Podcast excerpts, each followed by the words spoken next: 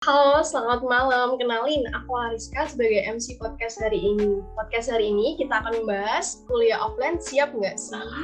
Oke, kita akan kenalan dulu nih dengan narasumber kita hari ini. Yang pertama ada Ketua BEM FTP periode 2022 Kabinet Gelar Cipta, yaitu Mas Romi.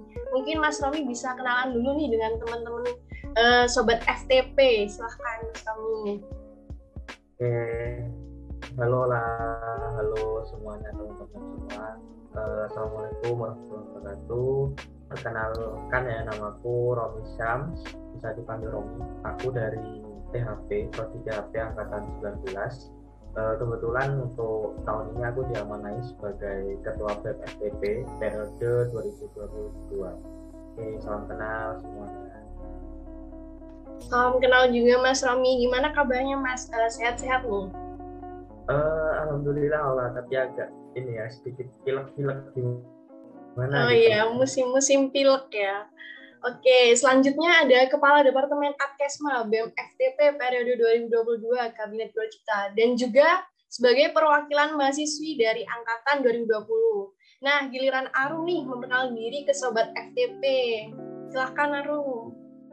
Ya, terima kasih Ola. Uh, halo kakak-kakak dan teman-teman mahasiswa FTP UNED. Perkenalkan, saya Mas Arum ini. Biasa dipanggil Arum, saya mahasiswa FTP DHP Angkatan 20. Saat ini menjabat sebagai Kepala Departemen Adkesma, BEM FTP 2022, Kabinet Gelora Cipta. Salam kenal semuanya. Salam kenal juga Arum. Arum gimana kabarnya? Uh, Rada-rada pilek juga atau masih sehat-sehat? Alhamdulillah sehat-sehat aja Kak Ola. Alhamdulillah kalau sehat. Oke, kita akan masuk ke topik utama ya. Nah, ini ada beberapa pertanyaan dari teman-teman terkait kuliah yang kabarnya akan offline. Uh, pertanyaan pertama nih, bulan Januari kemarin kan keluar surat edaran dari rektorat yang mana isinya tersebut sudah diperbolehkan untuk kuliah offline. Nah, untuk Arum sendiri sebagai perwakilan dari mahasiswa mahasiswa angkatan 2020 yang mana imbauan surat edaran ini tuh untuk angkatan 2020 dan 2021. Bagaimana responnya setelah surat edaran tersebut keluar? Apakah menurut Arum keputusan ini sudah keputusan yang terbaik? Gimana nih Rum pendapatnya Rum? Oke, sebelumnya terima kasih. Uh, kalau dari saya sendiri, sebagai salah satu mahasiswa angkatan 2020, tentunya merasa sangat senang ya Kak Ola dengan adanya surat edaran PTM terbatas tersebut. Uh, karena sudah lebih dari satu tahun, mahasiswa angkatan 20 ini masih belum pernah merasakan pembelajaran di kampus selain praktikum. Kemudian dengan PTM terbatas nantinya, kami bisa berdiskusi dengan teman-teman di kelas maupun mendapat materi dari dosen secara langsung. Jadi saya kira penerapan pembelajaran secara langsung akan berdampak lebih baik ya daripada pelaksanaan pembelajaran online, baik dari segi penyerapan ilmu maupun untuk praktik kerja di lapangan nantinya. Jadi uh, menurut saya keputusan PTM terbatas ini sudah merupakan keputusan keputusan yang baik. Menimbang pula pastinya pihak rektorat itu juga sudah melakukan rapat maupun pertimbangan-pertimbangan sebelum mengeluarkan surat edaran tersebut. Seperti itu Kak Wala. Nah, Sobat FTP ini kata Arum ini sudah keputusan yang terbaik. Nah, kalau sebagai Ketua BEM FTP, respon dari Mas Romi ini sendiri gimana sih?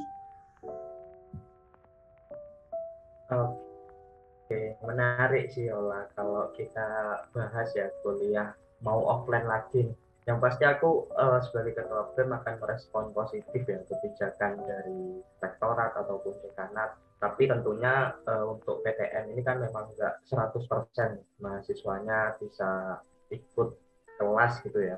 Tapi kalau menurut aku ya sebagai mahasiswa aktif juga memang uh, kebijakan seperti ini, ini sudah aku tunggu dari satu tahun terakhir inilah. Karena ya uh, kita juga sudah masuk ini ya tahun ketiga pandemi COVID-19 dan seharusnya kita warga Indonesia ini kan harus bisa beradaptasi khususnya ya para pelajar dan juga sivitas akademika di lingkungan perguruan tinggi pun harusnya bisa melaksanakan kuliah dengan normal kembali.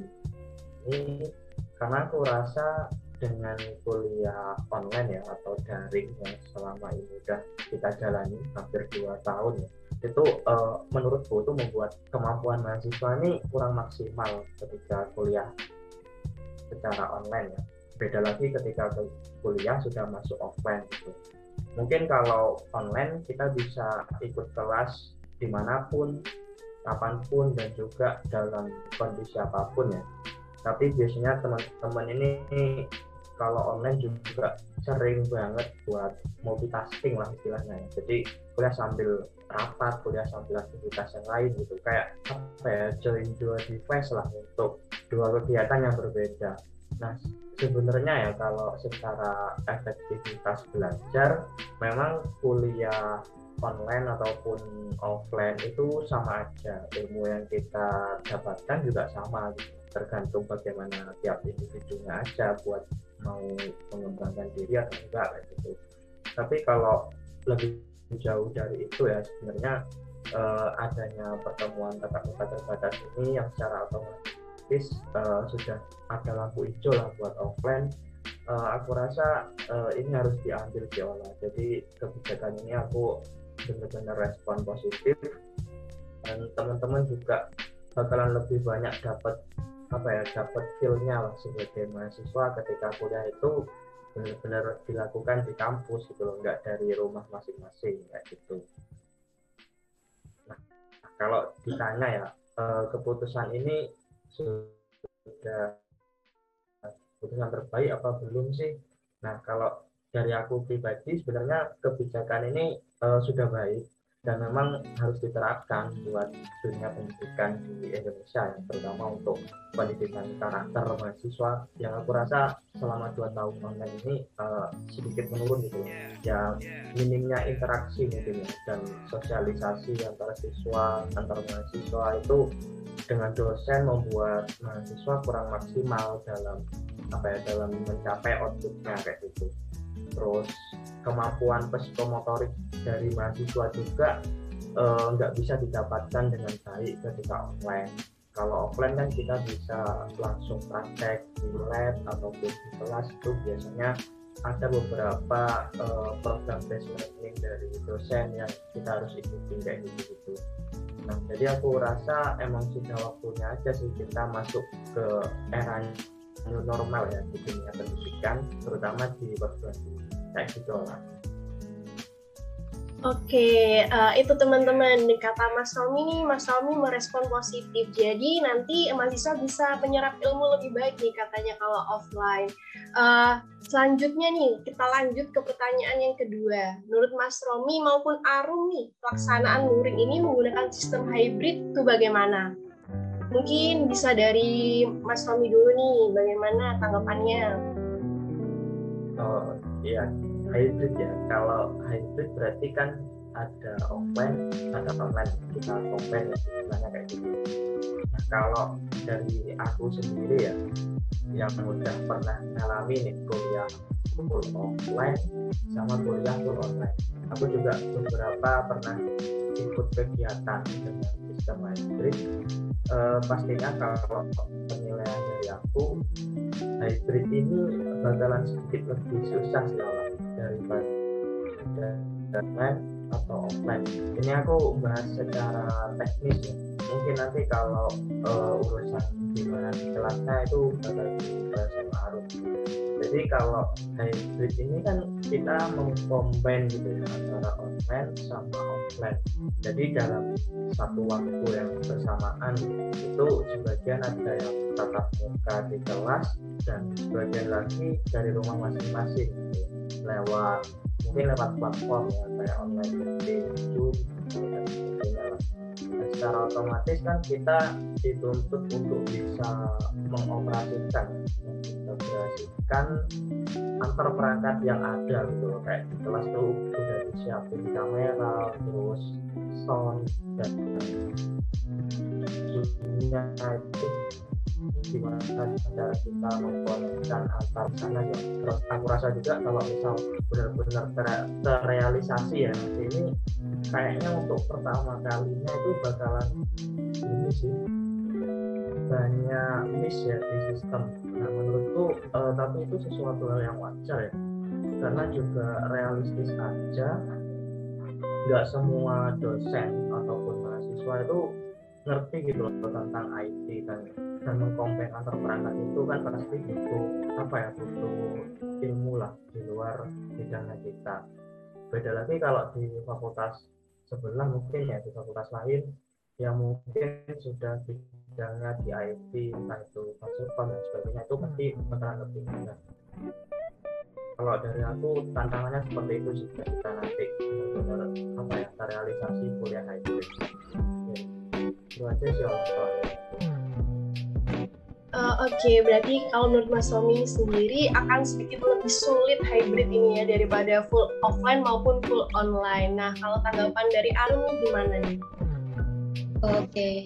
uh, izin menjawab terkait pelaksanaannya ya. Jadi uh, setelah mendapat informasi pertama kali dari Wakil Dekan 3 yaitu Pak Yarto, kami dari BEM Adkesma itu segera memastikan kepada Bapak Ida Bagus selaku Wakil Dekan 1 terkait kepastian pelaksanaan PTM terbatas ini dan beliau juga sudah memastikan ke kami sehingga kami dari BEM pun bisa memposting terkait surat edaran itu di media sosial kami.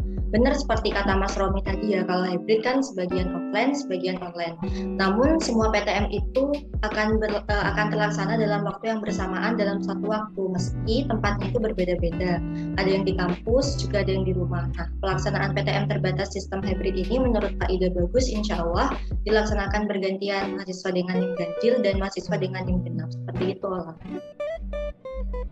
Oke, terima kasih Arumna. Diingat-ingat guys, jadi nanti sistem hybrid ini akan dilakukan secara bergantian nih, jangan lupa. Oke, kita lanjut ke pertanyaan ketiga ya. Setelah tahu bahwa kampus telah mengeluarkan surat edaran tersebut, selanjutnya apa sih yang kira-kira harus disiapkan oleh mahasiswa untuk kuliah offline? Menurut Mas Romi nih yang udah pernah kuliah offline, apa aja yang perlu disiapkan? Ya oke okay lah. Uh, mungkin banyak ya yang tanya-tanya kuliah plan itu nanti ngapain sih gitu?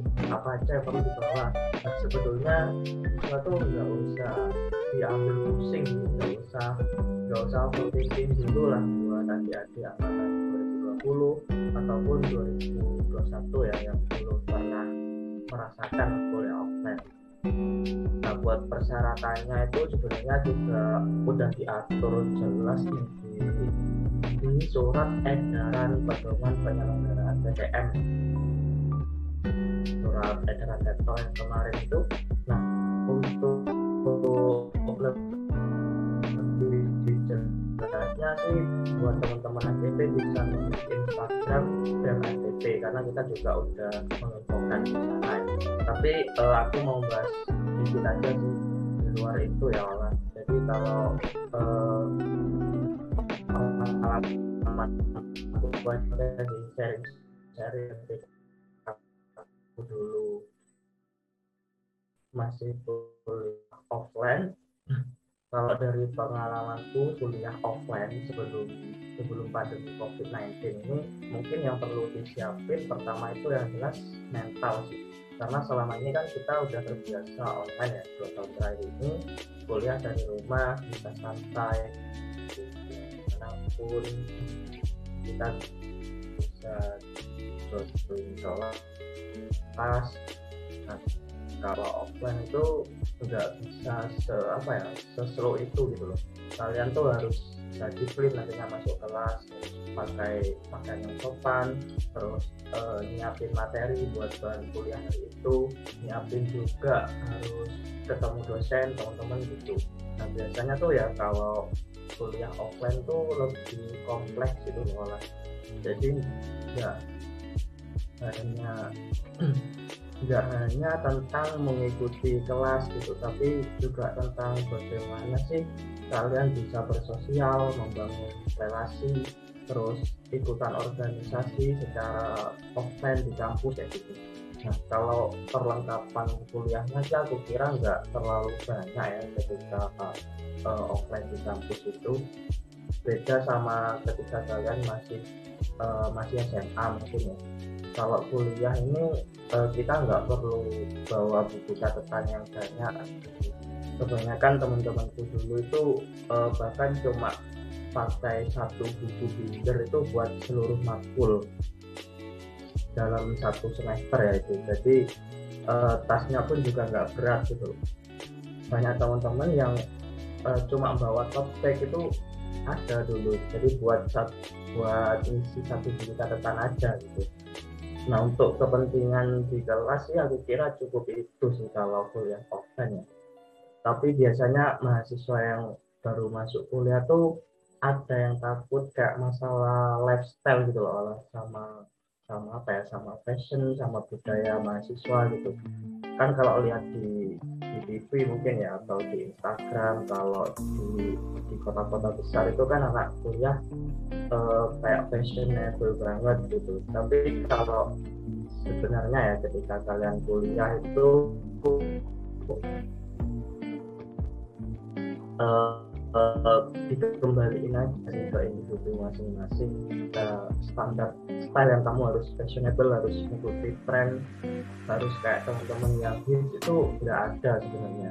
Jadi semua boleh bergaya senyamannya kalian aja gitu sesuai kemampuan kalian dan juga disesuaikan sama kondisi gimana sih kalian uh, di Jember gitu sebagai anak rantau kayak gitu. Jadi jangan sampai apa ya jadi beban tersendiri lah buat teman-teman. Kayak nanti gimana kalau kuliah offline gitu. Karena ya pada intinya eh, pakaian itu yang penting sopan buat masuk kelas waktu ketemu dosen dan juga nyaman ketika kalian pakai gitu. Jadi ya saranku buat kuliah itu fokus aja gitu buat menjadi mungkin itu sih kalau dari aku ya buat persiapan kuliah offline Nah, sobat FTP ini menurut Mas Romi jangan pusing-pusing mikirin style. Yang penting uh, sopan, disiplin, dan juga jangan lupa belajar materi kuliahnya ya. Uh, kita akan lanjut ke pertanyaan yang keempat. Uh, karena telah mendapatkan informasi mengenai kuliah offline, apakah dari pihak BEM akan memberikan bantuan kepada dekanat untuk melancarkan kegiatan offline tersebut? Misalnya apakah akan dibantu tentang sosialisasi, protokol kesehatan, dan lain-lain. Ini gimana Mas Romi tanggapannya? Oh ini tentang ini ya, tanggapan dari BEM. Kalau dari aku sih pasti lah kita kan sebagai apa ya sebagai badan eksekutif mahasiswa yang apa ya menjadi wujud representatif gitu dari mahasiswa yang pasti support penuh lah buat hal-hal apa pun yang membawa impact baik buat mahasiswa. Terutama adanya kebijakan PTM ya secara hybrid ini. Nah pastinya sesuai tugas dan wewenang BEM ya.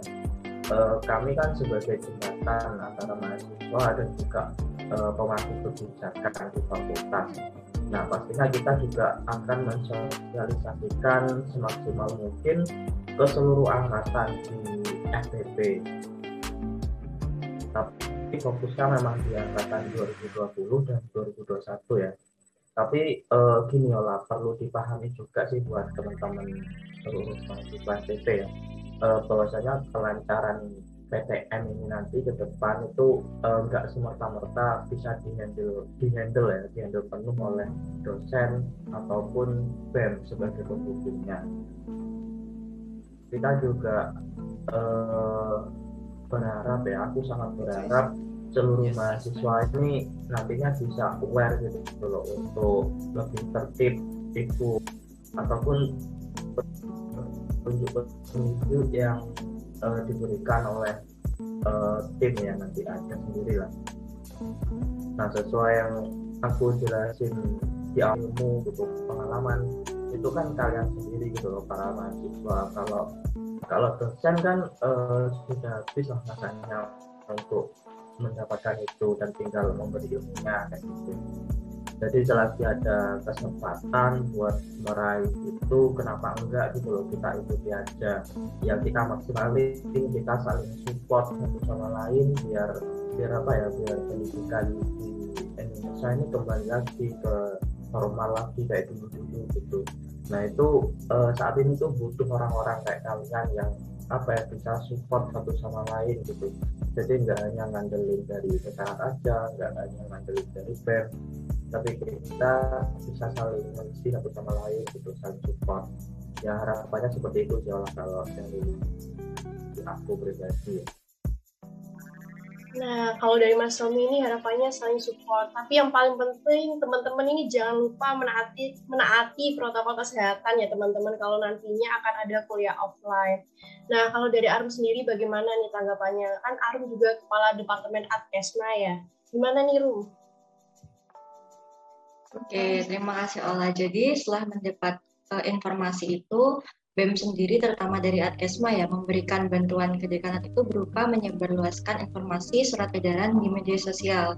Nah tentunya hal ini itu kami lakukan setelah kami menghadapi dekanat terlebih dahulu untuk uh, tujuan memastikan informasi tersebut. Nah untuk sosialisasi protokol kesehatan sudah termasuk ke dalam surat edaran ya. Jadi juga ada pada pamflet yang sudah dipost di Instagram BEM kami pada tanggal 21 Januari lalu. Seperti itu Paula. Oke, uh, jadi teman-teman nanti di surat edarannya itu uh, ada persyaratannya juga buat teman-teman uh, apa syarat melakukan kuliah offline. Jadi teman-teman nanti bisa lihat di IG BEM FTP UNED ya. Uh, kita lanjut ke pertanyaan yang kelima. Kalau tadi kan ada kegiatan kuliah offline. Nah, kalau sekarang mungkin dari Mas Romi dan Arum, apakah ada proker BEM yang nantinya akan di offline kan? Ini mungkin dari Ketua BEM dulu, uh, Mas Tommy, bagaimana apakah ada proker BEM yang akan di offline kan? Uh, proker BEM, uh, sebenarnya kalau periode ini ya, periode 2022 ini uh, emang udah kita konsep sih sebagian program kerja dan juga agenda ini memang kita setting buat offline. Ya namanya organisasi ya lah, kita kan esensinya buat pengembangan diri, upgrade skill, nambah relasi, dan mungkin juga teman-teman juga akan menemukan keluarga baru ketika organisasi. Nah kalau uh, hanya terus-terusan online seperti dua tahun terakhir ya realistis saja sih. Sebenarnya kita pasti kurang dapat loh. Dan alhamdulillah untuk periode ini karena dari kemahasiswaan pusat ya itu sudah ngasih lampu hijau lah buat berkegiatan offline. Ya kita dari BEM juga nggak mau sia-siain gitu loh. Langsung aja dulu itu waktu di awal kepengurusanku uh, aku bersama BPH yang lain tuh langsung apa ya eksekusi lah. Kita buat perencanaan program kerja yang apa ya mengkompen mengkompen lah tetap mengkompen antara offline dan online. Karena ya masih dibatasi juga ya jadi nggak bisa langsung full offline itu nggak bisa. Nah harapannya ya di periode ini uh, apa ya menjadi periode di masa transisi gitu loh olah. Jadi sebelum kembali ke benar-benar normal lagi, nah kita harus mengawali dulu untuk masa transisi ini. Nah, tapi uh, untuk sekarang ini kan kondisi terupdate-nya lagi naik ya kasus COVID varian baru ya yang Omicron ini Nah kita juga sebenarnya belum bisa memprediksi ke depan ini seperti apa gitu loh. Yang pasti masih butuh peninjauan ulang lah. Kita masih bakalan menyesuaikan sama kondisi biar nggak semakin parah juga. Tapi eh, satu hal yang pasti olah kalau kita bicara tentang BEM ya, pasti kan identik dengan membawa aspirasi, membawa suara mahasiswa Nah, ya nggak menutup kemungkinan kita itu bakalan sering bersinggungan sama dekanat secara langsung ya, sama jajaran dekanat. Nah, untuk itu kan kita pasti lakukan dengan advokasi. Nah, kalau advokasi ini um, menurutku pribadi ya, dan mungkin ada yang setuju dengan statementku bahwa advokasi secara online ini kita benar-benar tidak bisa maksimal. Benar-benar apa ya? Jawaban yang kita dapatkan itu uh, dirasa sangat kurang memuaskan gitu loh. Dan untuk kemungkinan miskomunikasi itu lebih besar ketika online. Nah yang pasti advokasi ini harus uh, offline ya kalau dari aku pribadi karena kita bisa apa ya bisa bertatap muka langsung kita bisa kontrol suasana pembicaraan baik, luwes gitu. Nah pasti hasilnya juga bakalan memuaskan sih kalau Mungkin kalau advokasi ini Arum ya sebagai kepala departemen Adesma juga punya pandangan terkait advokasi yang harus offline gitu. Itu sih olah. Uh, baik, uh, ini Arum nih sebagai kepala departemen Adkesma gimana nih kata Mas Tommy advokasi nih Arum yang lebih tahu gimana Rum? Oke, benar yang dikatakan sama Mas Romi tadi, dari Adkesma sendiri kami punya agenda yang dilaksanakan oleh tim sendiri. Nah, uh, tim ini tugasnya mengadvokasi keperluan mahasiswa yang bersifat mendesak. Dan selama ini dari kami sudah sering melakukan advokasi ke dekanan secara offline. Hal ini dikarenakan pengadvokasian secara online itu agak kurang enak ya Kak Ola dan lebih lama untuk mendapatkan hasil advokasi itu sendiri. Maka dari itu selama ini kami itu melakukan advokasi secara offline ke kampus FTP dan tentunya tetap memperhatikan protokol kesehatan.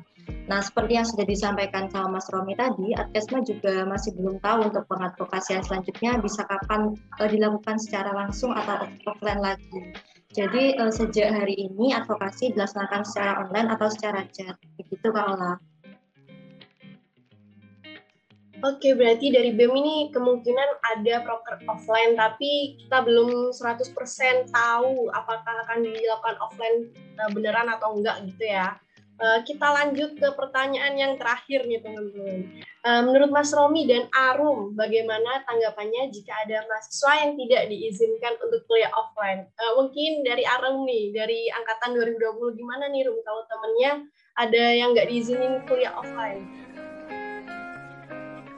Oke, menurut saya sayang sekali ya Kak Ola apabila orang tua tidak mengizinkan putra-putrinya untuk tidak mengikuti kegiatan pembelajaran tatap muka terbatas hybrid ini. Uh, namun kembali lagi setiap orang tua juga pasti ingin anaknya selalu aman. Mungkin pertimbangan-pertimbangannya salah satunya juga agar jangan sampai ada kemungkinan anaknya itu terpapar atau uh, positif SARS-CoV-2. Ada juga beberapa mahasiswa yang tidak diizinkan untuk kuliah offline oleh orang tuanya karena alasan masih ragu bahwa keputusan dari rektorat bulan lalu itu uh, terkait PTM terbatas hybrid ini akan dilaksanakan. Namun kami dari BEM juga sudah memastikan ulang kepada Wakil Dekan 1 Pak Ida Bagus pada pagi hari ini secara chat beliau menyampaikan bahwa pembelajaran untuk semester genap tahun ini akan tetap mengacu pada surat edaran rektor bulan Januari 2022 tentang pembelajaran tatap muka semester genap 2022 tersebut. Jadi uh, dengan prioritas mahasiswa angkatan 20 dan angkatan 21. Hal ini juga sambil menunggu perkembangan angka kasus uh, angka kasus COVID dan juga menunggu instruksi pimpinan universitas apabila uh, apabila memang nantinya ada perubahan kondisi seperti itu Paula. Oke, berarti uh, untuk FTP ini sekarang masih tetap akan melakukan uh, pertemuan tatap muka hybrid ya, Arun ya? Ada offline dan online iya, berarti? Iya, seperti itu, Paula. Oke, kalau dari Mas Romi sendiri bagaimana tanggapannya kalau ada yang nggak diizinin kuliah offline? Gimana nih Mas? Uh, ya Allah. Kalau dari aku sih uh, setuju ya sama aku. Jadi seharusnya memang uh, sudah waktunya ya kita buat kembali ke era new normal ya buat dunia pendidikan kita, buat di perguruan tinggi kita kuliah. Gitu. Tapi uh, di satu sisi lainnya memang dengan beberapa pertimbangannya ada ya. Untuk menteri pun dan juga pimpinan Universitas Jember nggak bisa memaksakan buat seluruh mahasiswa ini ikut kuliah tatap muka gitu loh. Karena ya yang tahu kondisi fisik dari mahasiswa itu kan ya kalian sendiri gitu loh. Dosen pun juga nggak tahu ketika nanti mengajar mungkin ya ada mahasiswanya yang lagi positif atau lagi menahan rasa sakit misalnya gitu kan justru bakalan membahayakan orang lain. Nah makanya kemarin eh, edarannya memang dikeluarkan, tapi sifatnya itu enggak memaksa gitu olah. Nah aku juga sangat memaklumi ya sama seperti Arum tadi mungkin di luar sana ya terutama yang jauh dari kota Jember kan banyak nih orang tua mahasiswa yang punya pertimbangan lain. Mungkin khawatir sama kondisi anaknya ketika di perantauan gitu.